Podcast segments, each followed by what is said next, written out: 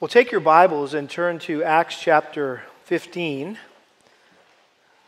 which I know already sounds random to you. If you've been coming to Lakeside, you were expecting me to say turn back to 1 Peter because we took a little break from our exposition of 1 Peter to talk about local church leadership, and we've been doing a deep dive the last four weeks into what the Bible teaches about the qualifications of elders and deacons and uh, I don't know about you, but whenever I, I feel like I've been down in the depths and dealing with a lot of technical things and, and, and even sensitive matters, uh, I just need to come up uh, to catch my breath and uh, to kind of uh, have a, uh, you know, fresh air in my lungs, if you will. And so I always think about narratives um, and stories, if you will, from the, the Bible that are very helpful, very instructive for us, and they're there for a reason. And so, um, this is a, a story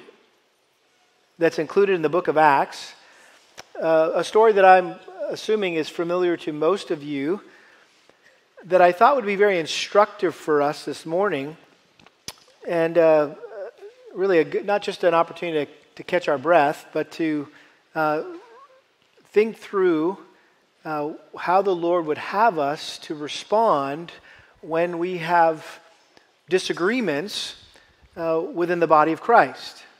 And I don't know what your week was like, but uh, last week's sermon about deacons and deaconesses and deacons' wives and uh, lent itself to some very stimulating, profitable, and I trust God honoring conversations, personally in our grow group um, and uh, amongst our staff and elders. And so it was all really, really good.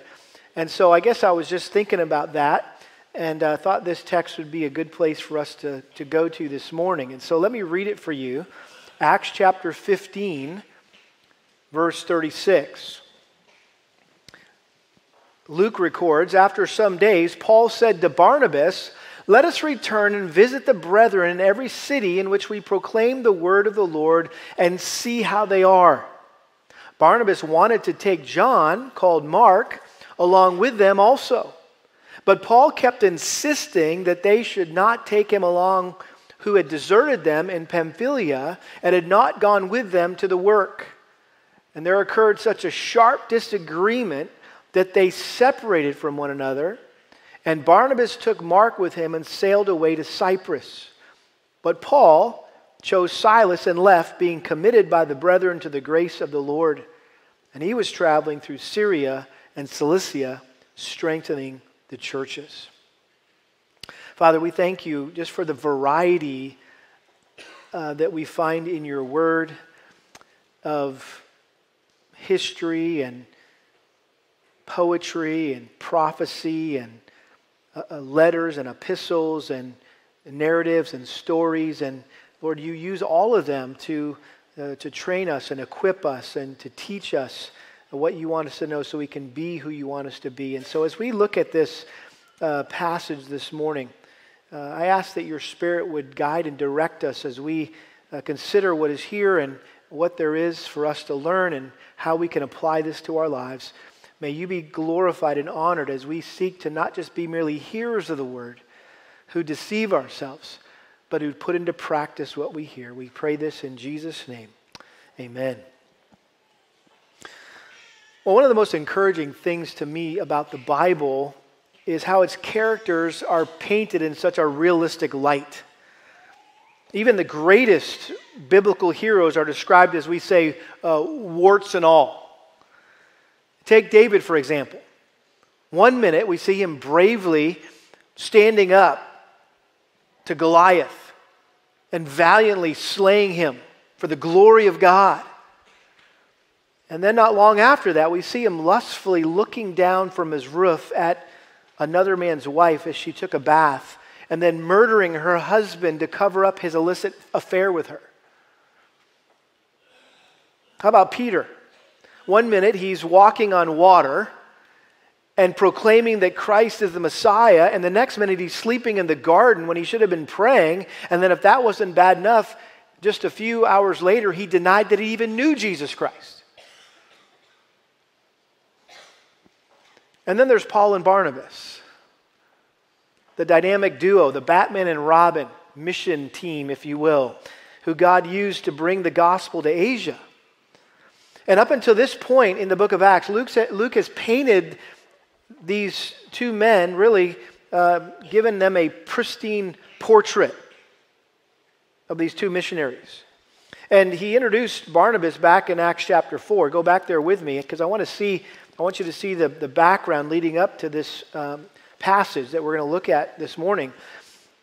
But back in chapter 4, we're introduced to Barnabas. Acts chapter 4, verse 36. Now, Joseph, a Levite of Cyprian birth, who was also called Barnabas by the apostles, which translated means son of encouragement, and who owned a tract of land, sold it, and brought the money and laid it at the apostles' feet. And so here was a man who was a, great encourager to others. He was also a very generous man and uh, a man who was investing, wanted to invest in uh, the newly uh, born church. And so he was selling things and, and contributing the money. The next time Barnabas shows up is in chapter 9, verse 26. Acts chapter 9, verse 26.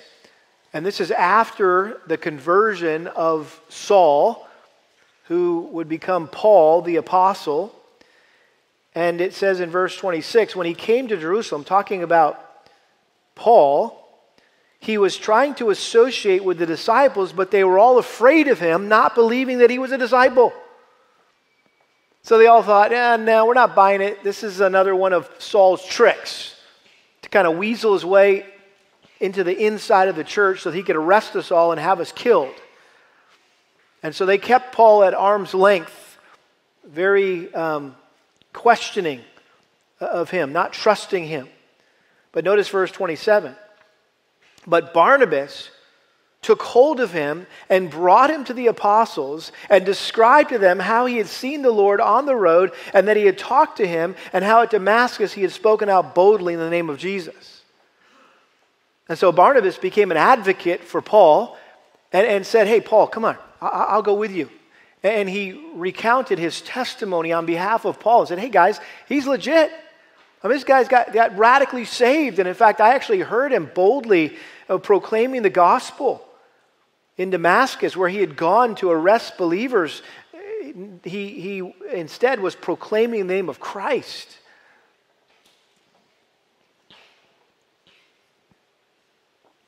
Well, as the newly formed church uh, faced increasing persecution, as you know, they scattered from Jerusalem to other cities and many others return or turned to Christ as a result. Look at Acts chapter 11, verse 20.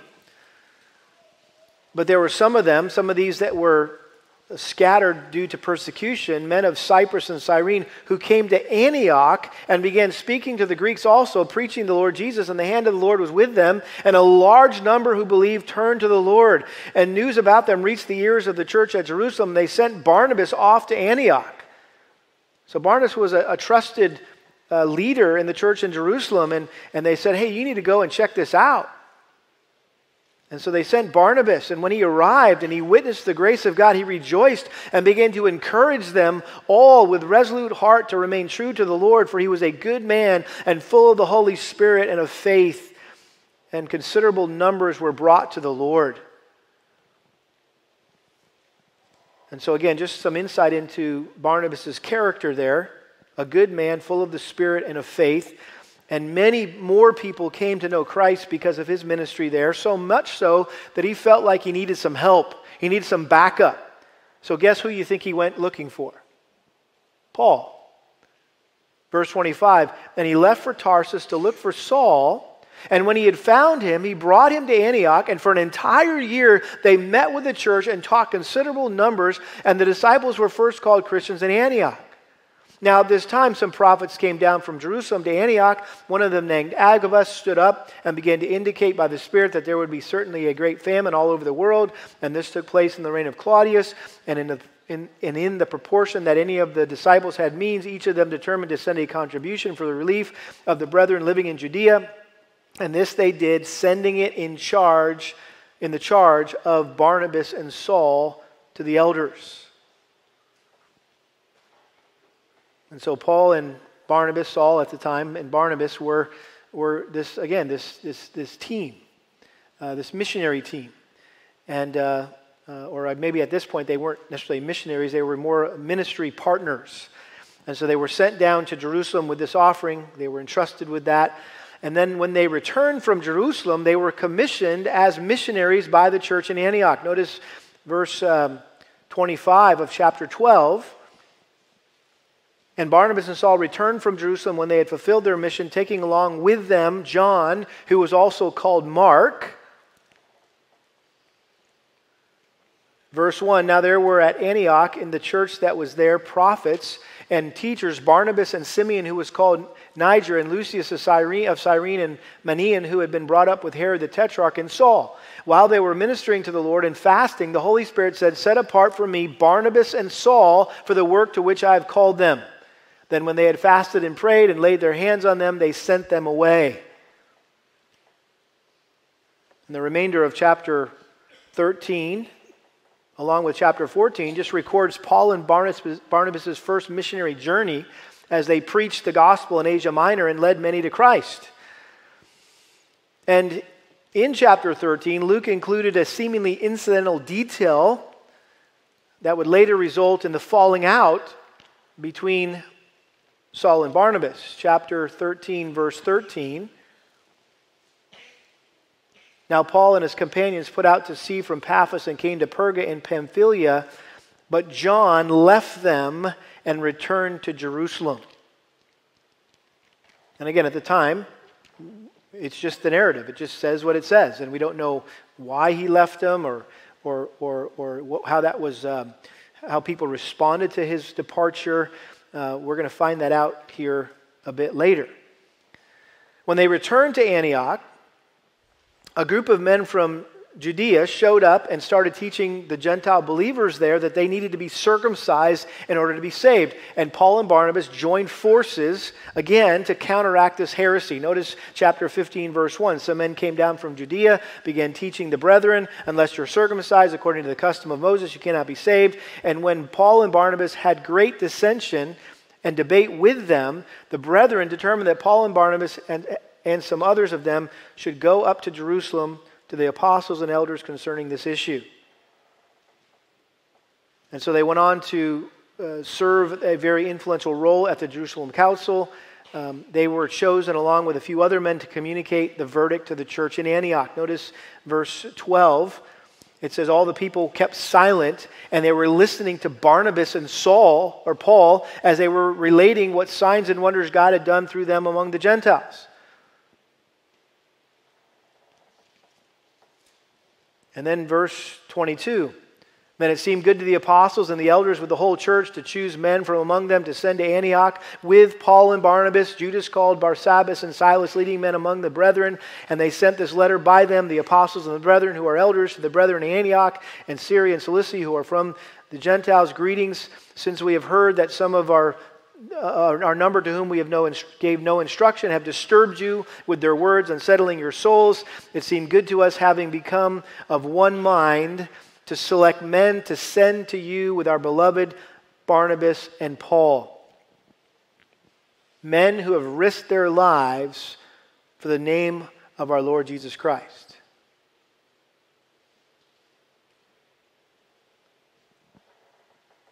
So, up to this point, what we have learned about Paul and Barnabas is that they were this unstoppable, inseparable, like minded missionary team. And I think it's insightful to even notice there it says that we, having become one mind. So they were like minded men. And after the Jerusalem Council, it says that in verse 35, Paul and Barnabas stayed in Antioch, teaching and preaching with many others also the Word of God. And so, as they were back in Antioch, serving in the church side by side, these two godly, spirit filled, like minded men, they began to plan their second missionary journey. And as they did that, to our surprise, these two godly, gifted, faithful men got cross threaded with each other. And in the next six verses, verses 36 through 41, Luke injected a dose of reality into this narrative and made us aware that this dynamic duo had feet of clay just like the rest of us. These spiritual giants were still imperfect, they were fallible men. You guys know I love Chuck Swindoll, and uh, he's always been a, a hero of mine, and probably because he's just a master at bringing the characters of the Bible to life. And he says the fact that Scripture paints its character so realistically is good news for us. He says we can identify with these people. They're just like us. And if God can use them, He can use us too. Amen?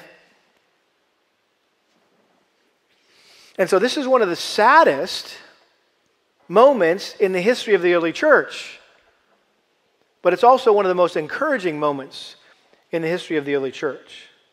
Here you have two of God's choicest servants having a clash of wills, and they were unable to come to a peaceful resolution.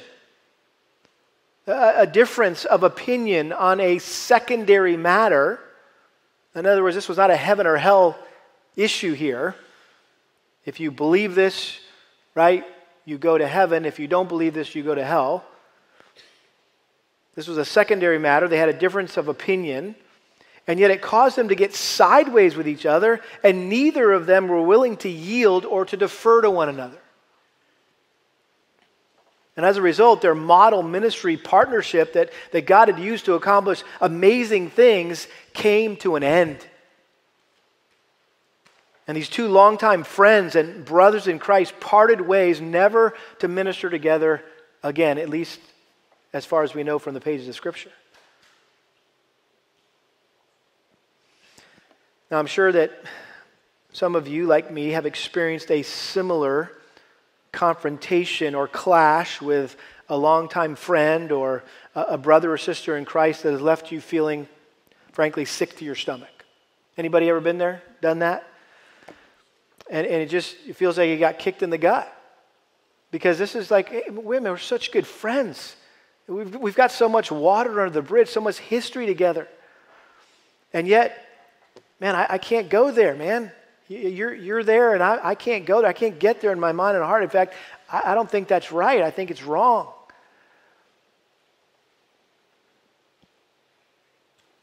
And I'll never forget where I literally had to sit at the feet on the floor next to my original spiritual mentor, who at the time had disqualified himself from being in the ministry because of some impropriety with another woman besides his wife, and he had decided to continue on in ministry. And I just, at the time, I, I, just couldn't get there in my mind and my heart. And I had to lovingly and graciously say, hey, man, I, I love you, but I don't think you should be in the ministry right now. This was the guy that trained me in ministry. And it was a very hard, painful conversation, and it led to a falling out between us. And, and, and, and we didn't talk for years after that conversation.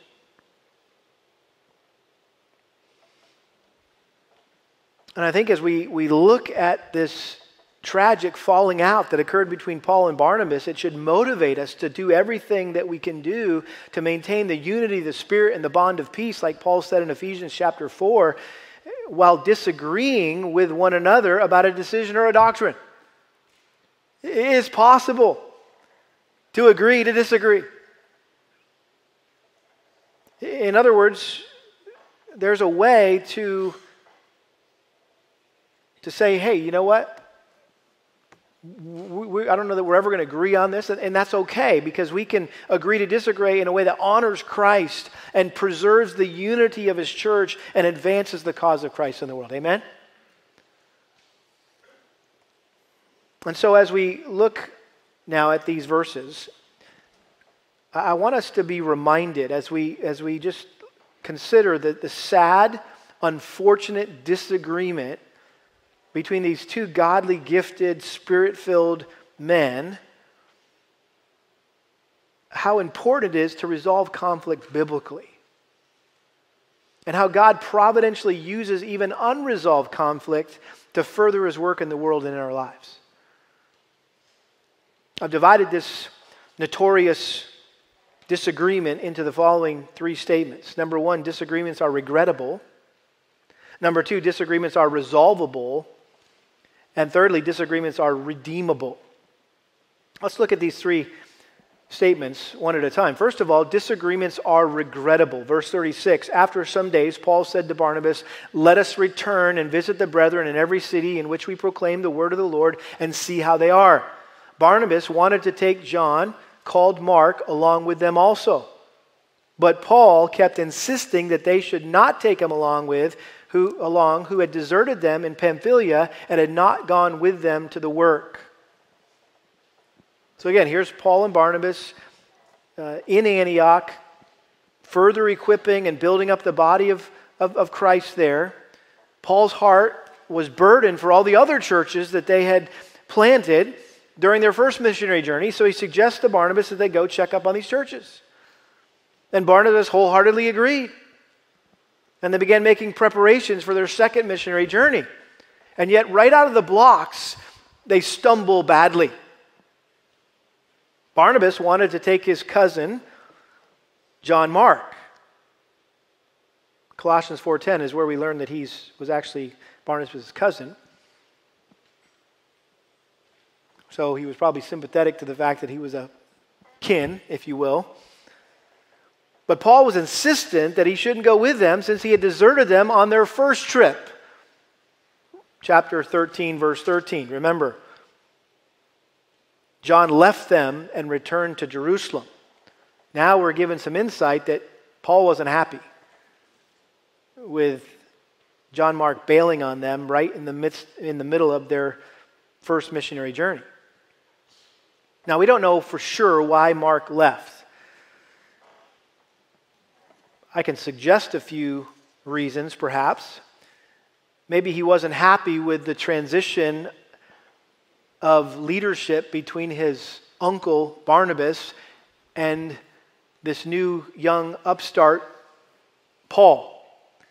And it's interesting as you watch from the moment that Barnabas is introduced in the, in the narrative in, in, in, in, uh, in, in the book of Acts, and then Paul jumps in and they start being mentioned side by side it, it, it, begins with Barnabas and Saul, Barnabas and Saul, Barnabas and Saul, Barnabas and Saul. Then you start to see it, Barnabas and Paul, and then you start to see Paul and Barnabas. Paul and Barnabas, Paul and Barnabas, Paul and Barnabas. So it's almost like they switched positions. Barnabas had been the lead dog initially, and he was Paul's advocate, but Paul at, at some point surpassed him as kind of the leader of, of the two. And so maybe John Mark didn't like that that he liked his uncle being in charge, and he maybe um, didn't have the same respect for Paul at the time, perhaps. Um, maybe he didn't like the fact that the, the focus of their ministry turned really away from the Jews to focus on the Gentiles. Maybe he struggled with that refocusing of their mission. Perhaps he was afraid of the danger uh, that they would encounter along the way. We know that Paul said all sorts of things happened to him on all of his missionary journeys. And uh, I mean, from getting shipwrecked to getting, you know, uh, attacked by wild animals to being, um, you know, robbed and beaten and stoned and left for dead. And so perhaps there was uh, fear there in John Mark's heart and mind. Or maybe he was just homesick. Maybe he just wanted to go back home to Jerusalem. He missed his mom. It's okay. Whatever the reason, in Paul's mind, John Mark was unreliable and therefore unqualified to serve with them. And maybe he said something like this Hey, Barnabas, he's already proven to us that he can't be trusted. We can't afford the risk of him bailing on us again. Barnabas, on the other hand, the consummate encourager, that he was wanted to give this young man a second chance. So maybe he said, Well, come on, Paul. We've all blown it at times. We, he, he's got potential. He deserves a second chance.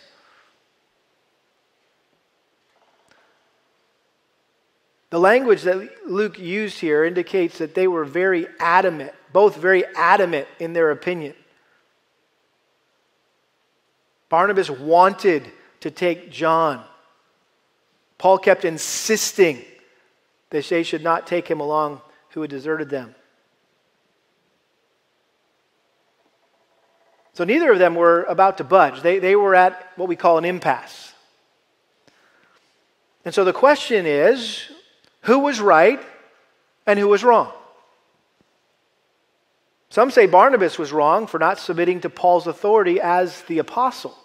Barnabas wasn't an apostle, Paul was the apostle, clearly chosen by God to be the apostle to the Gentiles.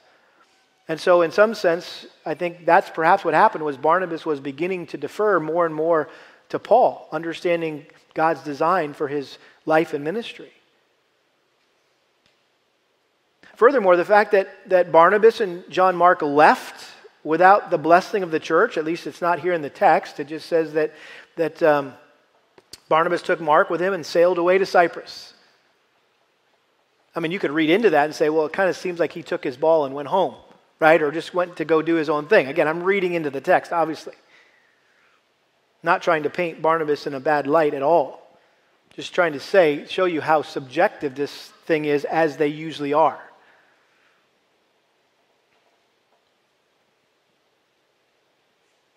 I think the other, it's interesting. So Barnabas is never mentioned again in the book of Acts after he sailed away. That's the last we ever hear that guy in the book of Acts.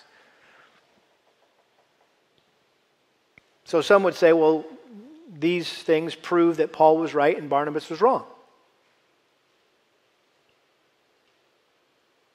You want my opinion? This is my opinion. Okay? I think they were both right and they were both wrong. They were both right in that they were simply looking at the situation from two different perspectives. We all have different perspectives because we all have different backgrounds and experiences and temperaments and personalities and convictions and preferences and opinions. And these differences are often why we have disagreements. A couple years ago, the staff read the pastoral staff read a really helpful little book called Sticky Teams by a guy named Larry Osborne, a pastor in California. And the subtitle was Keeping Your Leadership Team and Staff on the Same Page. And he said this, and I quote, and he was just talking about the dynamic of a, of a leadership team, like an elder board or a pastoral staff. He says, a corporate executive self-employed, a self-employed contractor, a middle manager, and a school administrator will always see things differently. So he's just kind of saying, yeah, you've probably got a little bit of everything on your leadership team, uh, on your elder board, if you will.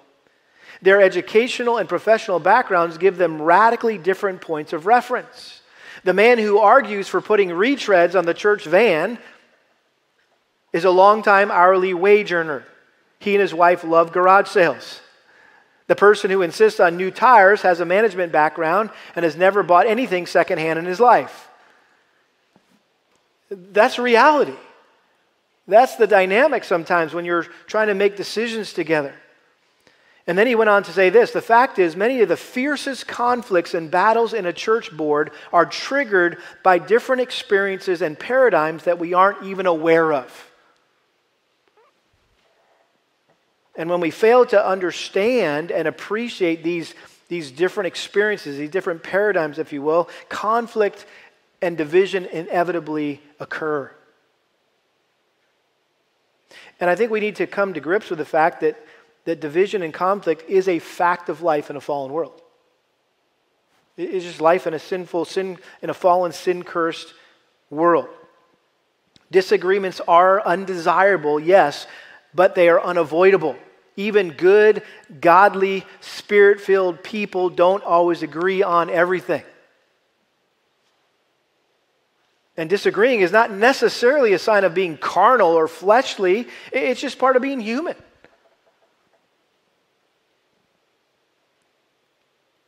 And yet, believers, I think, should be able to disagree with one another without being disagreeable. Big difference, right?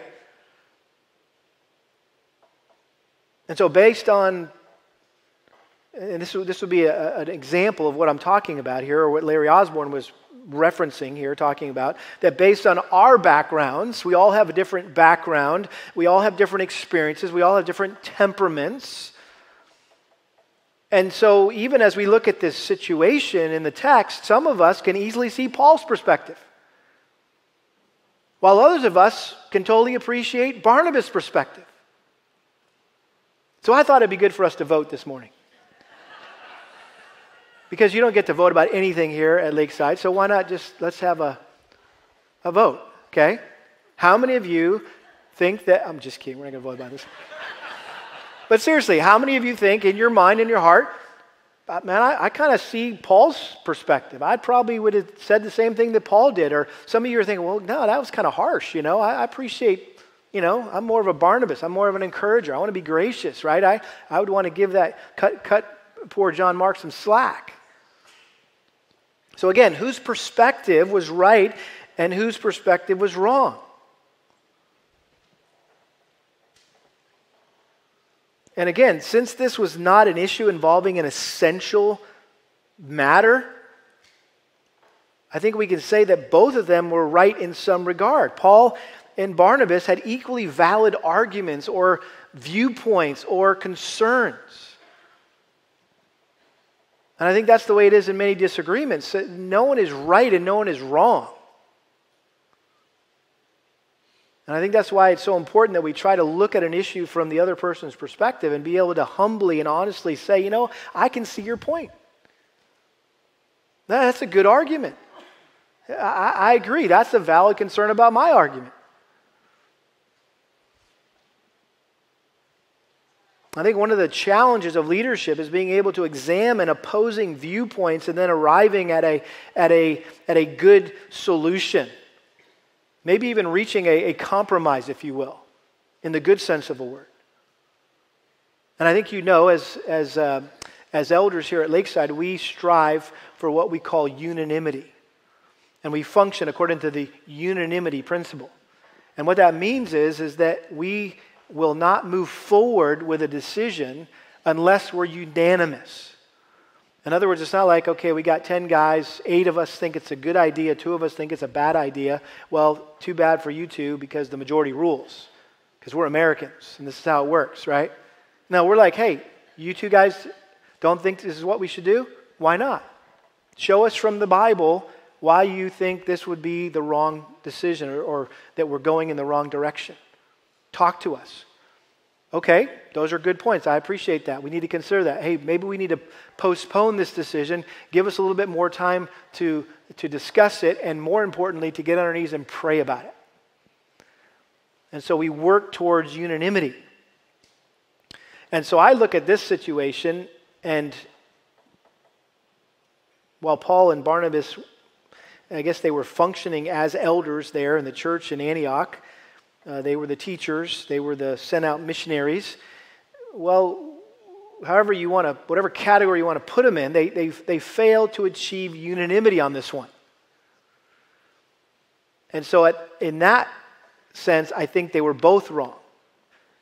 Because it appears that they settled for a bitter stalemate rather than striving for some peaceful solution. So, Disagreements are regrettable. This was a regrettable disagreement. Secondly, however, disagreements are resolvable. Disagreements are resolvable. Look at verse 39. It said, And there occurred such a sharp disagreement that they separated from one another. And Barnabas took Mark with him and sailed away to Cyprus. So again, sadly, this is tragic. The, the, the disagreement was so sharp that, they, that it resulted in them they're just going their separate ways. And the word that Luke used there to describe their disagreement referred to a violent action or emotion, this sharp disagreement. In other words, they were not agreeing to disagree. In other words, this was, this was an intense conflict. This uh, apparently was a major blowup. Which resulted in Barnabas taking John Mark with him to the island of Cyprus, and Paul taking Silas and heading for Syria and Cilicia. Now, again, I know I'm already sounding like an armchair apostle or a Monday morning quarterback, right?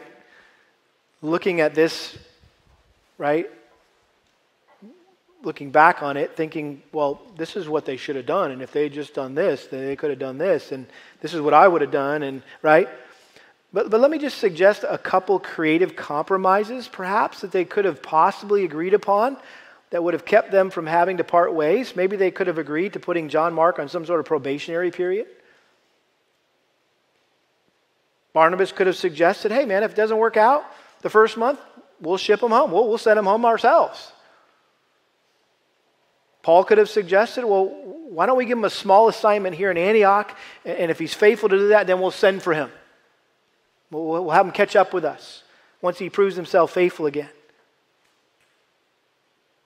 They could have also agreed to bring others along with them, so if John Mark did abandon them again, they wouldn't be left hanging uh, out there like apparently they were the first time. One commentator put it this way quote, either the inventiveness of love should have discovered some middle ground, or the submission of love should have yielded the point entirely. Either the inventiveness of love should have discovered some middle ground, or the submission of love should have yielded the point entirely. Again, this is just a reminder that, that interpersonal conflicts can be very complicated and very difficult to unravel. But if you truly love the other person and you care about your relationship with them, you will face the issue and pursue reconciliation with God's help and pray that with God's help you can work it out.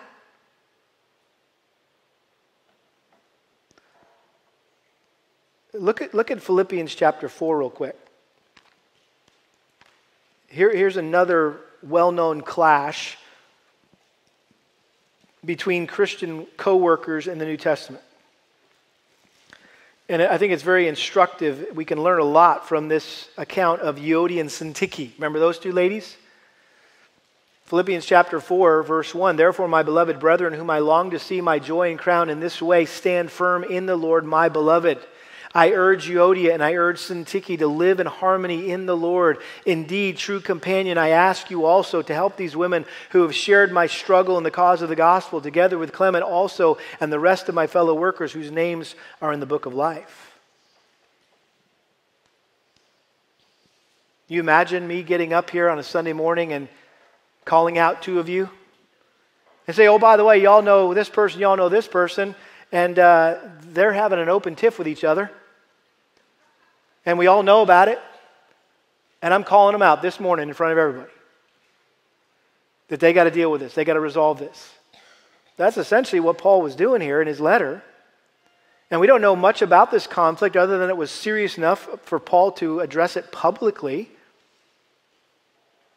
But there are some directions that he gave in these verses in order to help these gals resolve their conflict. And I think these directions can be used to resolve any conflict in our lives, whether it's with our, our spouse or our, our child or our parent or our brother or sister or maybe our boss, uh, maybe an employee, a fellow church member. Let me give you these little five principles really quick. Number one, don't run away from conflict. Don't run away from conflict. Notice he says, stand firm in the Lord. Remain resolute. In the face of trial, temptation, don't waver. Don't crumble under the pressure. Hang in there. Don't quit. Conflict is inevitable. There's no such thing as a conflict free marriage or a conflict free family or a conflict conflict free workplace or a conflict free neighborhood or a conflict free church. So don't walk out on your spouse. Don't run away from home. Don't quit your job. Don't move out of your subdivision. Don't leave your church because you have some disagreement. Stand firm. And I think too many Christians spend their whole lives running away from conflict. And then and they leave just a whole bunch of loose ends blowing around in the, in the air in their lives. These unresolved issues with others. Matthew 23, excuse me, Matthew 5 23, if you know that you're, if you're bringing your offering to the Lord and you know your brother has something against you, what are you supposed to do? Leave it there and go be right with your, with your brother or sister. That's if, if apparently you sinned against someone, you offended someone, you found that out, you want to go make that right. Maybe you've been the one who was sinned against or offended. Matthew 18 says, if your brother sins, go to him. In other words, it's never right to run away or even sit and wait with your arms crossed for the other person to come to you. We should run toward the conflict, and ideally, we should meet each other halfway, right? Both coming to make it right. And so I think it just begins, resolving conflict begins with a commitment to pursue biblical reconciliation. Secondly, take responsibility for your part in the conflict. Take responsibility for your part in the conflict. Notice he says, I urge Euodia and I urge Syntyche. Paul was holding both of these gals responsible for the problem. They were both at fault in some way. And I think this is a good reminder that whenever we have a conflict with someone, it's a lot easier to see what they've done to us rather than what we've maybe done to them. We are experts at blame shifting, at finger pointing. And as long as we keep focusing on what the other person did or didn't do, the conflict will never be resolved. The first thing we need to do is examine our own lives, right, to, to see what we may have done or are doing to contribute to the conflict. This is Matthew chapter 7. Why, you hypocrites, are you trying to take the speck out of your brother's eye when you got a big old honking log in your own eye? So there must be not only mutual recognition of fault, but there must also be mutual repentance and mutual forgiveness. Jesus taught us this in Luke chapter 17. Luke chapter 17, verse 3. Be on guard. If your brother sins, rebuke him. If he repents, forgive him. And if he sins against you seven times a day and returns to you seven times saying, I repent, forgive him. Be kind, tenderhearted, forgiving one another just as God in Christ has forgiven you. Number three is maintain Christ like attitudes and actions. Notice as I urge Euodia and I urge Syntyche to live in harmony in the Lord. And you just have to go back to chapter 2 of Philippians, where it says, Do nothing from selfishness or empty conceit, but with humility of mind regard one another as more important than yourselves. Do not merely look out for your own personal interests, but also for the per- uh, personal interests of others. Have this attitude in yourselves, which was also in Christ Jesus who, although he was God, set that aside, came to earth to die in the most humiliating way ever known to man death on a cross. So, you want to know what it's the heart, the root of that conflict or that disagreement? Oftentimes, it's somebody's being selfish or somebody's being prideful or both.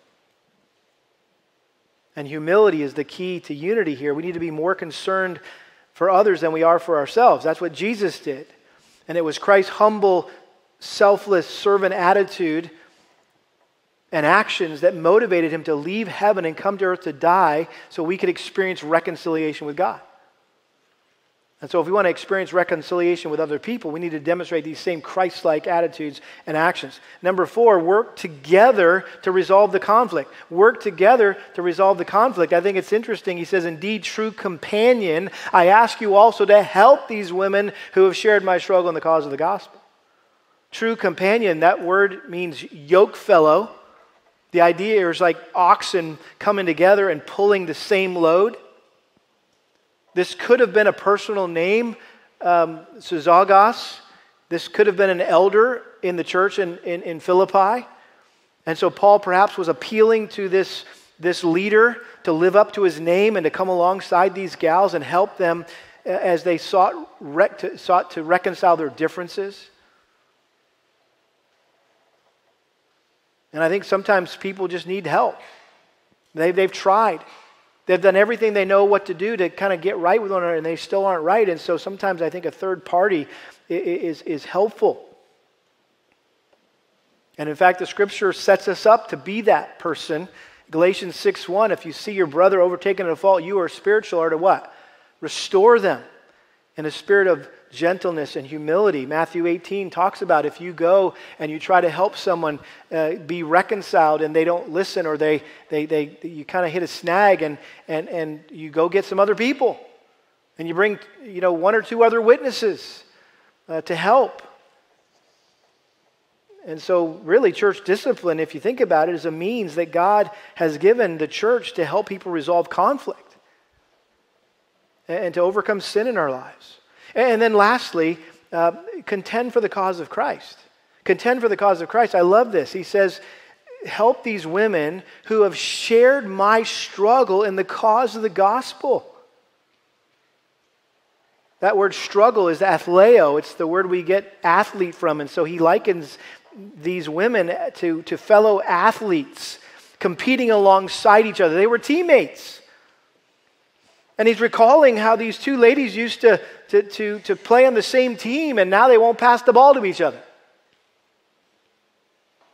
Or they fought in the same army in the battle for the gospel, but now they had crossed swords with one another, or they aimed their guns at each other. And the implication here is that he wanted them to stop fighting with each other so they could get back to the business of reaching people with the gospel of Jesus Christ. That's probably the biggest tragedy whenever a church experiences internal conflict is they lose sight of the goal. And they're wasting all their, their time putting out fires in the church that they miss the opportunity to share Christ with the community and the world. You need to always remember that our purpose as a church, our purpose as Christians, is not to contend with each other, but to contend together for the cause of Christ. Amen?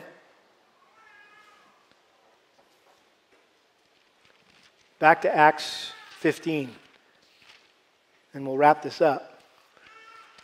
Disagreements are regrettable, disagreements are resolvable, and lastly, disagreements are redeemable. Disagreements are redeemable. Notice verse 39. There was a sharp disagreement. They separated from one another. Barnabas took Mark with him and sailed to Cyprus, but Paul chose Silas and left, being committed by the brethren to the grace of the Lord. And he was traveling through Syria, Cilicia, strengthening the churches. Again, Barnabas sadly disappeared from the book of Acts. Luke never mentioned him by name again in this narrative. But Paul did mention Barnabas' name several times in his letters to the churches. In 1 Corinthians chapter 9, verse 6, he spoke about Barnabas in a very charitable way. Um, this, he did the same in, in Galatians, several times in Galatians. Um, Galatians chapter 2, verse 1, talking about um, uh, his partnership with Barnabas. This was part of Paul's journey as a Christian. That God brought this encouraging man named Barnabas into his life to, to kind of be his advocate, to stand in the gap for him. And then he mentions him again in Colossians chapter 4 verse 10, that verse where we find out that he was actually Mark's uncle. Colossians chapter 4, verse 10. Aristarchus, my fellow prisoner, sends you his greetings, and also Barnabas' cousin, Mark, about whom you received instructions. If he comes to you, welcome him. Interesting. Not only did Paul mention Barnabas in his letters, more importantly, he mentioned John Mark. And here he says, Oh, by the way, you know John Mark, Barnabas' cousin? If he comes to you, don't shun him as a knucklehead. Welcome him.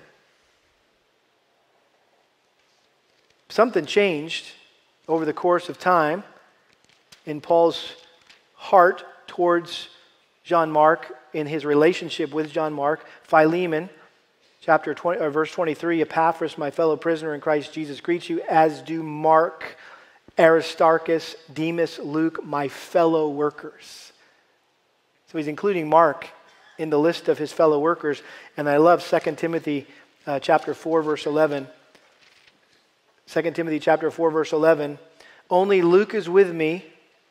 This is when Paul was in that Mamertine prison, that underground dungeon, ready to be beheaded, uh, executed by Nero for the cause of Christ.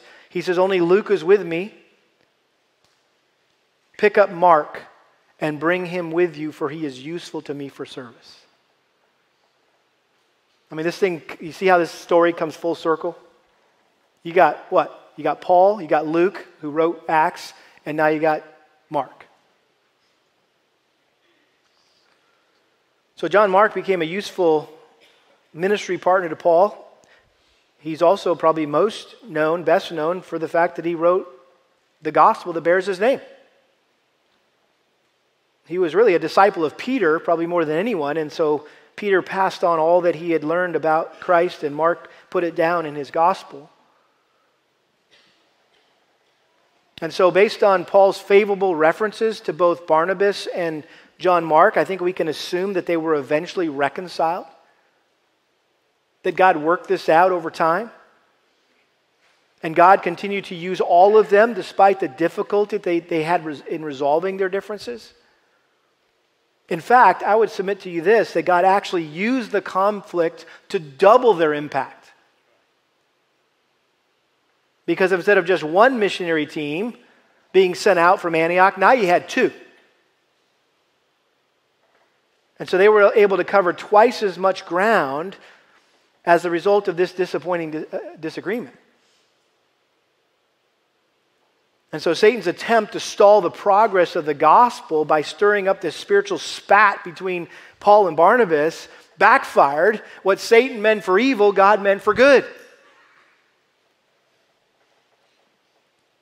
And so even though they ended up parting ways, over a difference of opinion, they both still agreed on what mattered most, and that was the necessity of sharing the gospel with the world. Amen?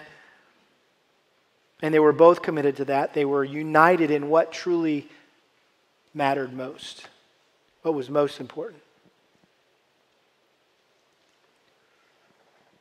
I hope this passage doesn't come across to you as some excuse for conflict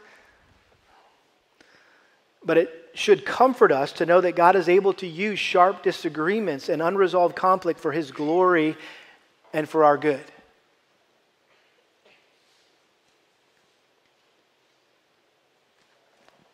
I'll end with this comment from the NIV application commentary.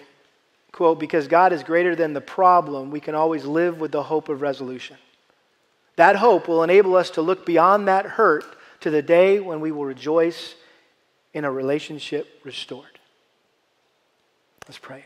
Father, thank you for this helpful narrative, this little story that would be easy just to kind of breeze over, but there's so much here for us. I just pray that you would continue to grant us grace as a church to be mature enough and loving enough to be able to, to, to agree to disagree on things and, and, and know uh, how to do that well. And uh, we're so grateful for Paul and Barnabas. And, and Lord, we would not be here today studying your word were it not for those, the faithfulness of those two godly men. And we look forward to meeting them in heaven. And um, I just pray that we would learn from this example uh, today and apply it to our lives. We pray this in Jesus' name. Amen.